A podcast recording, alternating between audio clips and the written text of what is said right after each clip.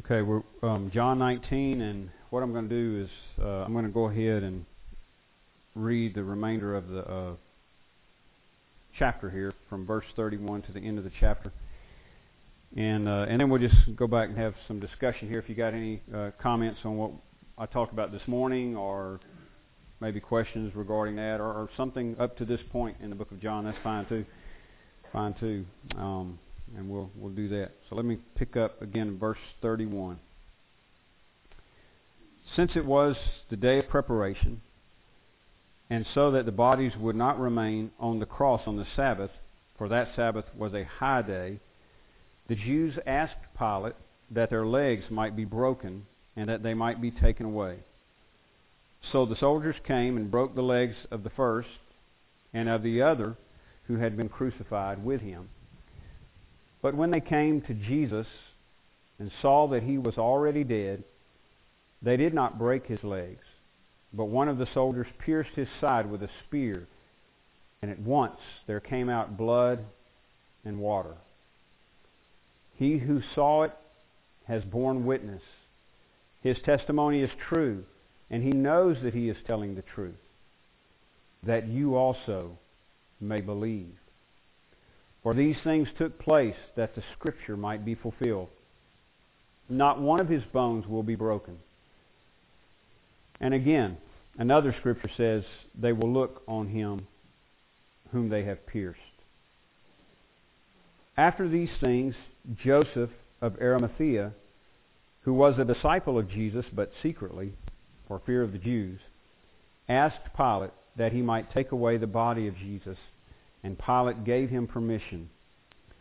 So he came and took away his body. Nicodemus, also, who earlier had come to Jesus by night, came bringing a mixture of myrrh and aloes, about 75 pounds in weight.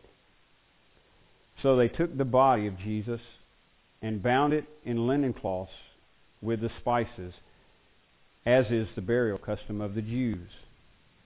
Now, in the place where he was crucified, there was a garden, and in the garden a new tomb in which no one had yet been laid.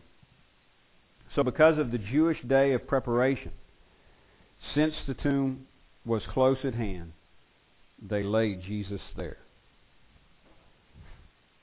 Okay. Um, the day of uh, let me just mention this. Um, sometimes when you're you know like when you're reading through the the gospel, uh, the different accounts and all, and it's hard to it's difficult to piece all this together a lot of times exactly how it played out. But um, the day of preparation here would have been um, again assuming this is is what we call Friday. Friday, um, the Sabbath would have been starting at sundown. Um, so it's the, the I think the high day that they're talking about here is because it's a Sabbath um, of the Passover during the Passover.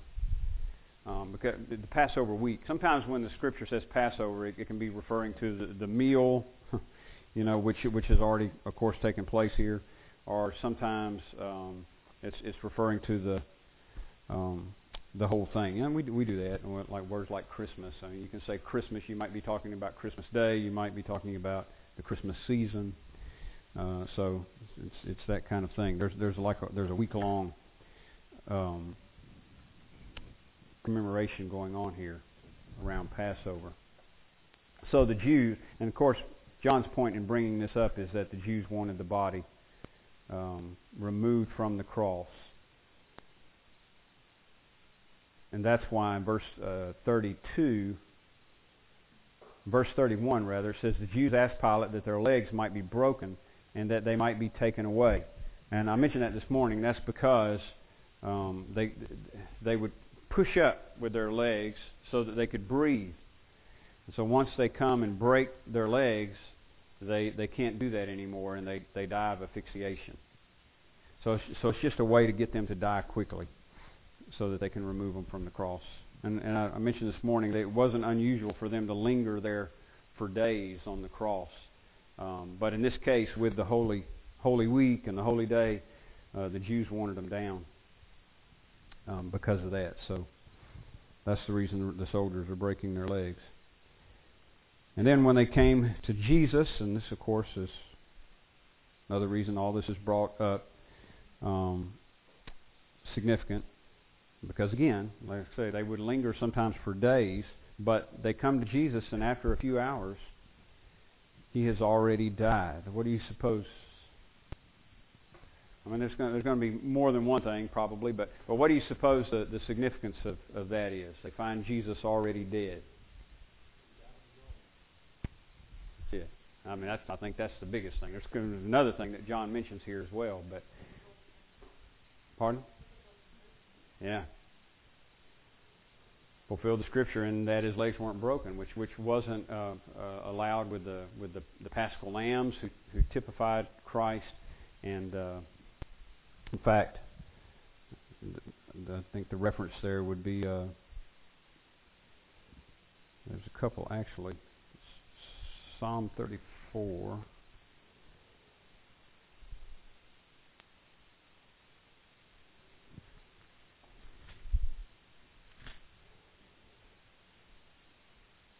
Yeah, Psalm 34, verse 20, is is probably a uh, a reference to Christ. He keeps all his bones. That is God. It's talking about God. Uh, verse 19 says, "Many are the afflictions of the righteous, but the Lord delivers him out of them all." And then verse 20 says, He keeps all his bones, not one of them is broken.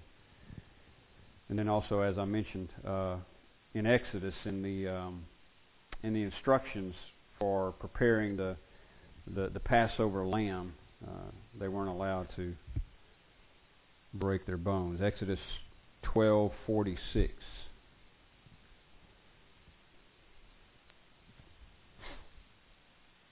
Which again is just uh, typifying Christ. It shall be eaten, the paschal lamb, it shall be eaten in one house. You shall not take any of the flesh outside the house, and you shall not break any of its bones. That's Exodus 12:46. So I think that's what John is meaning when he says um, these things took place that the Scripture might be fulfilled. But again, if you go, if you look back up at verse 30, when Jesus had received the sour wine, he said, "It is finished." and he bowed his head and gave up his spirit. In other words, he died, and that's what Bob was talking about. He he um, just gave his life right there. So, uh, and this has been a, a, a major theme, well, really all the way through the Gospel of John. But it's, it's, and I've been trying to point it out as we've gone through the the the the, uh, the suffering narrative John is showing all the way through that God's will is being accomplished, and Jesus Jesus is in control of this situation. Nothing's happening, you know, that's that's out of control. So he dies when he when he gives up his spirit, and that's what I think he's getting at back in uh, John 10, I believe it is, when he says, um, you know, the good shepherd lays down his life for his sheep, and he says, um, no one takes my life from me. I lay it down of my own accord. And I have power to lay it down, and I have power to take it up again. So it was it was uh, Jesus willingly dying. So they were they would have been surprised when they came in that in that short amount of time to come and find him dead.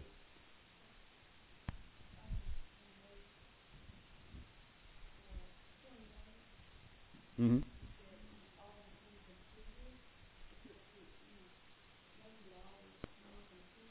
Right?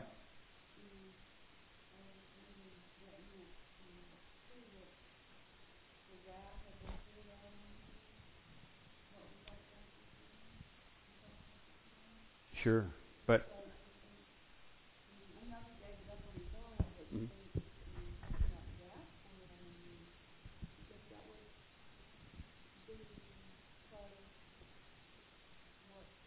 it killed him, in other words?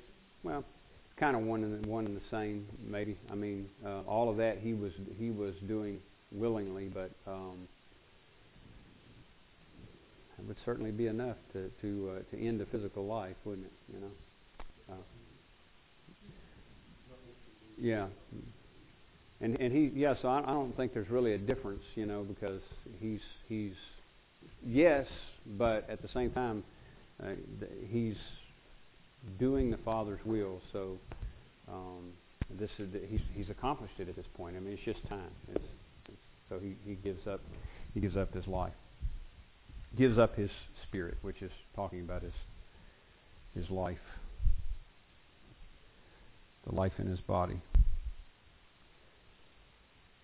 So I don't know. I hope that makes sense. But I had a jotted down a, a it's hard to get away from those words, you know, like jotted down, or, or sometimes when I'm emailing, I say, you know, I, I, I wrote this to you for whatever, and I think, well, you know, I didn't actually write anything here, but I didn't jot this down either. I copied and pasted, but but it's, you know, I mean, what do you say? Uh, um, th- and I'm not familiar with this with this poet. I don't. I, I you, most of the time, you know, I will Google these kinds of things. I didn't get around to Googling this guy. But uh, here's the little poem. It says a lot. He, of course, Jesus, he hell in hell laid low, made sin, he sin o'erthrew, bowed to the grave, destroyed it so, and death by dying slew. So he hell, in hell laid low. That is, he laid hell low. He destroyed it. Made sin, he sin o'erthrew. I quoted 2 Corinthians 5 this morning. Um, he who knew no sin became sin. So made sin, he sin o'erthrew. Bowed to the grave, destroyed it so. So he, he's in one sense submitting to the grave that he, he gave up his his spirit. You know, he gave himself over to death. But in doing that, it's not like you would think, well, if I'm if I'm with one one army fighting another and we give ourselves over, then that's surrender and we've lost. But but in giving himself over, he destroyed death. Victory in in in over death through death. So bowed to the grave, destroyed it so, and death by dying slew. That is, he slew death by dying. He, hell, and hell laid low, made sin, he sin o'erthrew, bowed to the grave, destroyed it so, and death by dying slew. Good stuff. Okay. Um, see.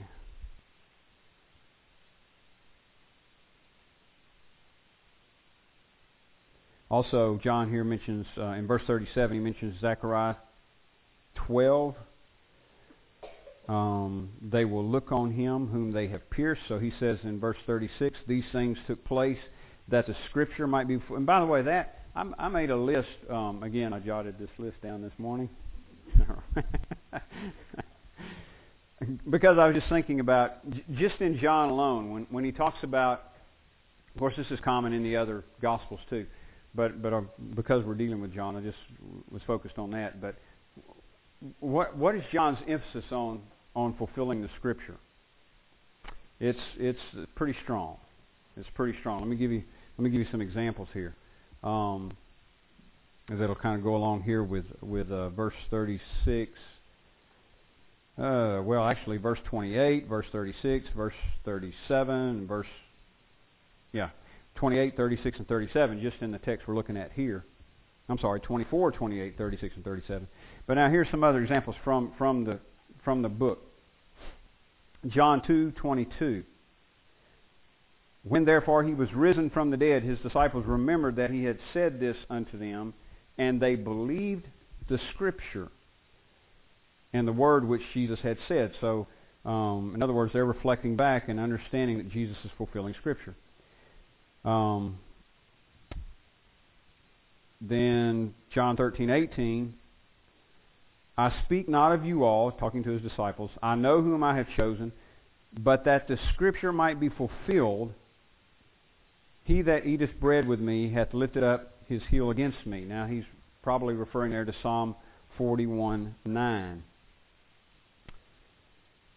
uh, which says roughly that, that the one with whom you break bread lifts up his heel against you. And then Psalm, and I'm sorry, John 17:12 in his prayer, He says, While I was with them in the world, again the disciples, while I was with them in the world, I kept them in thy name. Those that thou gavest me I have kept, and none of them is lost, but the son of perdition, that the scripture might be fulfilled. And again, that's probably a reference also to Psalm 41 9. Uh, and maybe also um,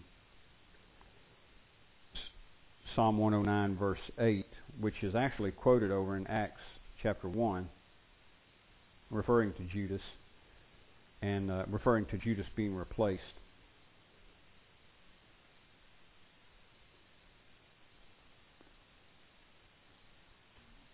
Psalm 108. 109 verse 8 rather. May his days be few, may another take his office, which is what happened. Another one took the office of Judas. And you, again, you might say, well, how do you know that has any reference to Judas? Because Luke says it does over in Acts 1. uh, let's see. John 12:38 that the saying of Isaiah the prophet might be fulfilled which he spoke Lord who hath believed our report or to whom hath the arm of the Lord been revealed? That's a reference to Isaiah chapter 6 when uh, Isaiah saw the, the Lord high and lifted up. And then John I mentioned that one. Let's see. John 15:25 but this cometh to pass that the world that the word might be fulfilled that is written in their law.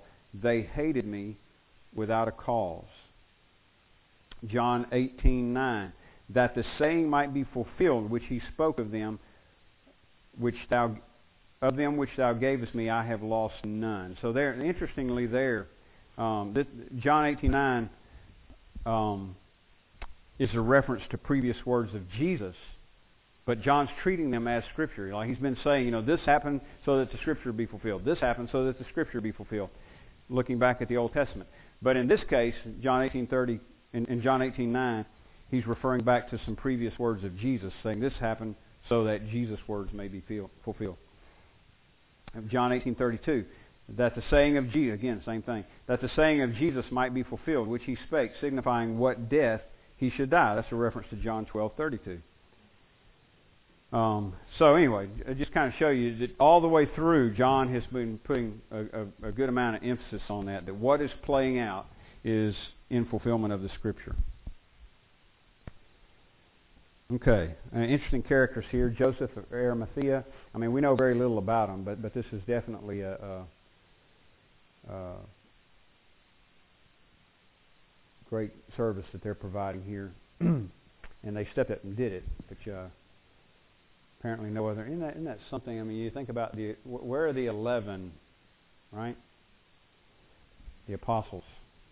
But here's Joseph of Arimathea, who's been uh, secretly a disciple, and Nicodemus, who it's also implied has been a somewhat of a secret disciple of Jesus and and they come to take care of Jesus' body, and and uh, essentially what they're doing is embalming the body. And how he moved 75 pounds of uh, you know myrrh and aloe and all that stuff without a, a four wheeler, I don't know, but any, any idea. Servants, that's right.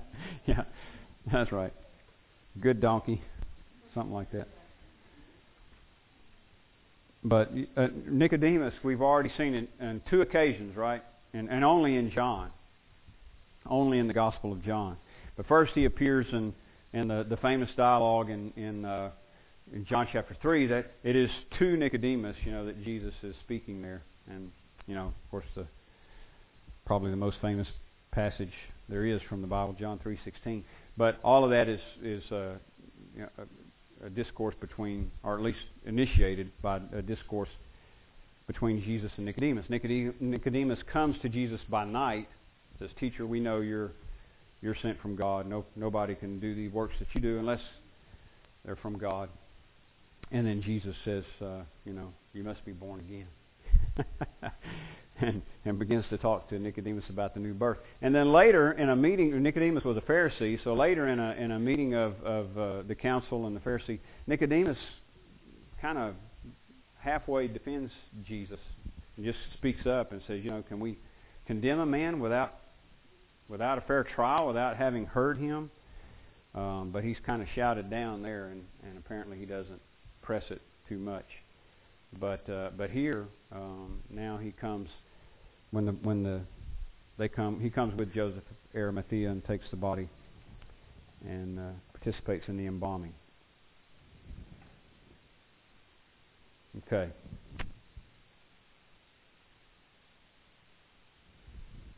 Any any other any comments or questions on any of that or, or anything I said this morning?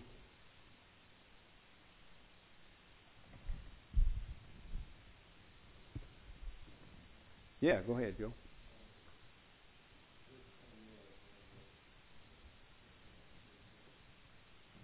Verse 28.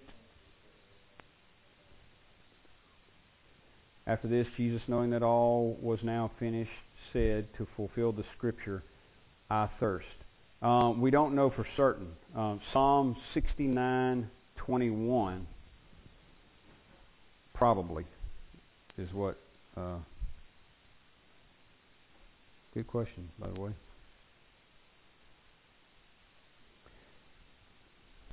Sometimes it's real obvious, you know, what they have in mind. Sometimes it's not, and sometimes they say, you know, uh, Isaiah said or something like that. But um, Psalm 69:21. they gave me poison for food, and for my thirst, they gave me sour wine. And and uh, you know that that is a reference to them offering Jesus wine while he's hanging on the cross. And and so it says here in Psalm 69 they did that for his thirst. And so probably that's the scripture that's in mind there. And Jesus said, I thirst in order to fulfill the scripture. And incidentally, um, earlier on he was, uh, it's not recorded here in John, but in the Gospels they record it um, before he's actually crucified. He's offered, uh, I think it's on the road when he's carrying the cross, he's offered a drink and he refuses it. Anybody know why that is? Because of what? Because of the bitterness? No. no. It's sort of like in these old westerns where you know somebody takes a bullet and they're gonna they're gonna yank the bullet out. What do they do? Give them a shot of whiskey. Yeah. And so they had a, a little mixture of wine and and um, sorry, I'm trying to remember what it was, gall or something like that but that they mixed together for that purpose as a, as a sedative to ease the pain. And uh, that's what they were offering him. Was, um, that was a friendly gesture from somebody that, that wanted to help. And Jesus refused it because he wasn't taking anything that would ease the pain. But it's not the same drink here, and it's not for the same purpose.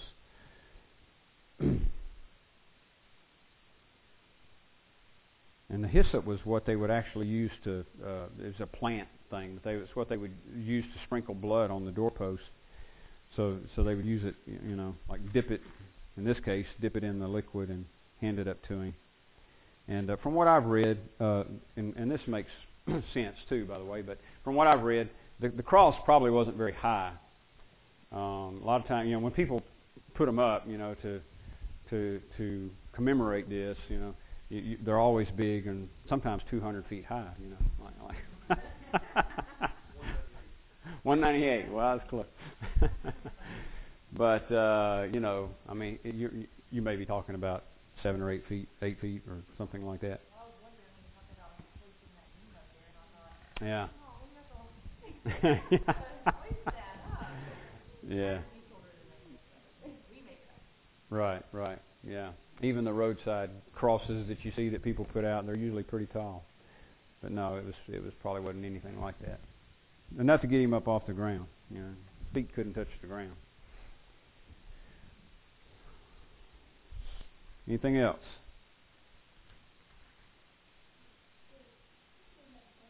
hmm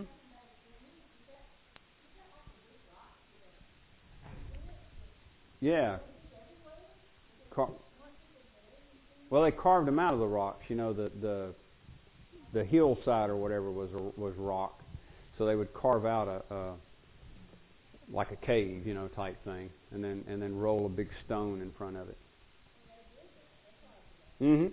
Mhm. I'm sure they probably used natural ones too when they could, you know, when they were available. But but yeah, yeah, they they carve them out. I've seen uh, pictures. Um, they they would do.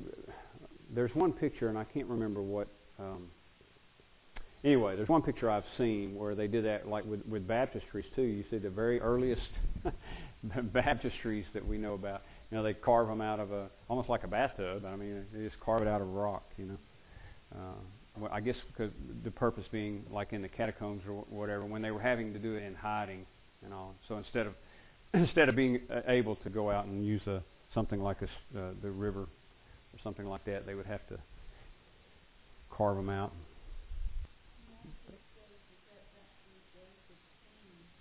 Yeah. And it was still available when he needed it, right?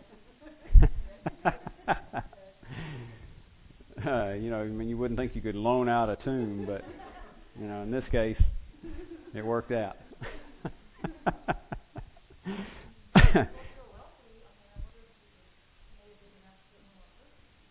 yeah, true, true.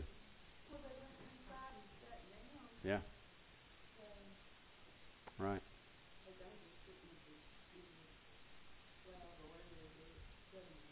Yeah. They found a, uh, and, and, and just a kind of a side note, they, we don't know for sure any of the locations of these things. Um, I mean, you'll see. In fact, if you, if you were, I've never been over there, but if you were to go over there as a tourist, they'll tell you, you know, this happened here, this happened there, but we, it's not certain. Um, they, they know likely sites. You know, it probably happened here, probably happened there, and so Greek Orthodox, for example, and Roman Catholics, you know, they've built edifices on these sites. Like you got the Church of the Sepulchre, where supposedly built on the site of this tomb, right? But but uh, they don't they don't really know the exact spot. Um, but I was, what I was going to say was, interestingly, just recently, like in the last couple of years, they found a um, how do you, how do you, I'm not sure I'm pronouncing it right because I had never heard the term before, but uh, like a, a, a wassory or whatever. It's just a like a coffin type thing that they would use. I'm probably mispronouncing it, but it was a coffin that they would put remains in. We would say coffin, and it had an, an ins- and it was from you know this era. I mean, because they they can uh, date them, and and you know they know by the the levels they're at when they're doing the archaeology. Um, what roughly what years they're they're dealing with, and they found a, this box, and it had an, an inscription on it that said James, um, son of Joseph, and I know it said that much. I'm thinking it said more, but I'm not gonna because I, I, don't know for sure. But it at least said James, son of Joseph, and and you know Jesus had a brother named James. Well, there's there you know there's no way to know for sure that it's the same James, but it's just interesting, and it was from that that period. So it may have been Lord's brother's coffin that they just unearthed recently. Um, it, it, you know, it, it, I mean, it sure sounded like it, but but uh, they have found a, a lot of stuff, not only from that period, but much much further back. Um, they also pretty relatively recently they they uh, they found a uh, plaque type thing that mentioned David, and and I I didn't realize that was the other than what we have in the Bible. They they never had any record of David outside of the Bible, and and they you know they found a inscription pretty recently um, mentioning David. That was interesting too. mm-hmm.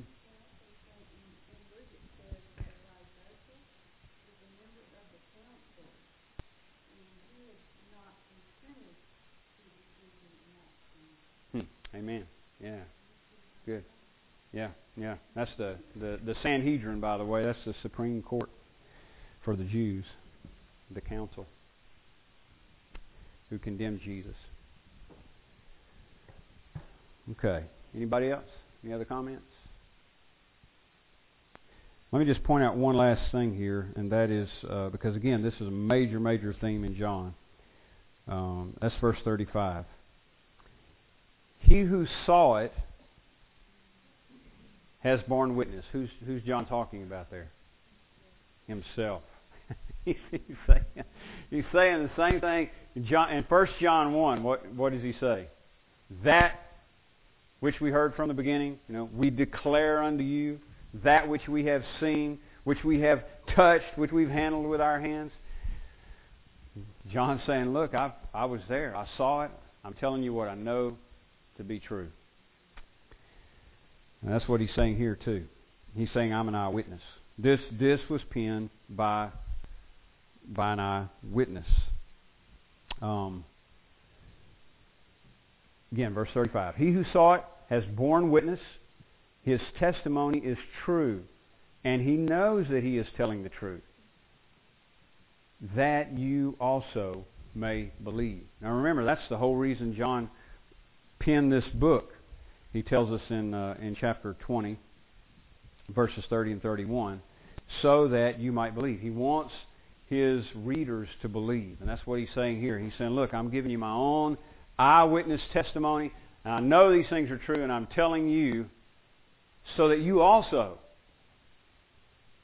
may believe. Also, that, by the way, is also reminiscent of, of uh, 1 John 1, where he says he wants you also to join in the fellowship which we have with the Father and with the Son. So John's got a passion that I mean it comes through, it bleeds through the print here. John's got a passion for people to come to the saving knowledge of Christ. And that's what you know, by God's um, Spirit, motivated him to pen this gospel and uh, passion that we, we ought to, to share, right? Tell our, give the testimony, not only our testimony, but theirs as well, because they were eyewitnesses. So, so we can go out and we can talk about what the Lord has done in our lives, but then we got to back all that up, just like, and John does that too, by the way. He says, it's, it's not testimony, it's not his personal testimony alone. He who saw it has borne witness. His testimony is true, and he knows that he is telling the truth, that you also may believe. For these things took place that the Scripture might be fulfilled. So John's saying, look, here's my own eyewitness personal testimony, but all it is is, is that which the Scripture has foretold. And I was privileged to see it play out. And so we do that same thing. Essentially, we go out and we give our, except, you know, we're not apostles, but we go out and we give our testimony. This is what Jesus has done for us, and we back it up with Scripture. Scripture. Here's what the Scripture says about Jesus. Here's what Jesus said. Here's who Jesus is. You know, we Scripture, Scripture, Scripture. And that's what John is doing, and we, and we do that so that others may come to faith in Christ. Why would we have any confidence that that might be the result? Because we're told to do it.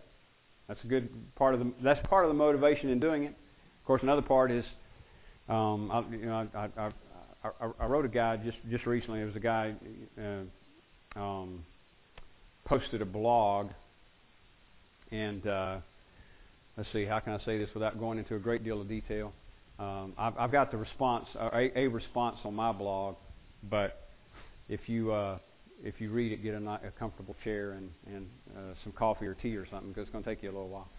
But uh, and this guy was trying to refute the, the the Calvinist or Reform position, and without going into a big explanation about that, um, it, just, you know, that God is absolutely sovereign, that God controls all things. Anyway, he said that those of us who hold to that view, which I just call the biblical view, the scripture, scriptural view, but he said that those of us who hold to that view oh, evangelize. What he was saying, and I think implying strongly, was we just evangelize because we're told to. Now he did admit, you know, every Christian ought to do it because they're told to, but he was basically saying that's the only reason we do it. Because he said we're not rescuing anybody from hell. And if you want to see, you know, again, my, my response to that, you can read it. But essentially, I told him Oh, yes, we are. And I gave him scripture, you know, that uses that kind of language.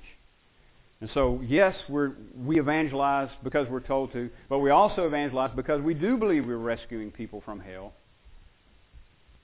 And another major part of it, and this is part of what I said also, is because we want to live out the golden rule. You do unto others as you would have them do unto you. I mean, this is just basic 101 Christianity, right? If, if you're saved, if you know the Lord, and you enjoy being saved and knowing the Lord, then why wouldn't you want somebody else to join in that experience? John Piper says missions exist because worship doesn't. That is key to mission. In other words, you're wanting other people to join in the worship. You want them to know Him, to know His love, His mercy, His grace, and, and to love Him. So, um, yes, we do it because um, we're told to, but also because, hopefully, because we, we love people and we don't want to see them perish. Um, what was my question now? I, I got sidetracked. There. Yeah. Why should we have any confidence that, that it would be done? Right? Um, the answer is because this, this is the way that God saves sinners. Romans 10. Faith cometh by hearing, and hearing by the Word of God. People get saved through the proclamation of the Word. It's, it's the Word, it's the ministry of the Word by the power of the Spirit that saves. So why should we have any why should John have any confidence that anybody's going to read his testimony and be saved? Why should I or you have any confidence that anybody's going to hear what we have to say about Jesus and, and repent and come to Christ in faith? Because faith comes by hearing, and hearing by the Word of God.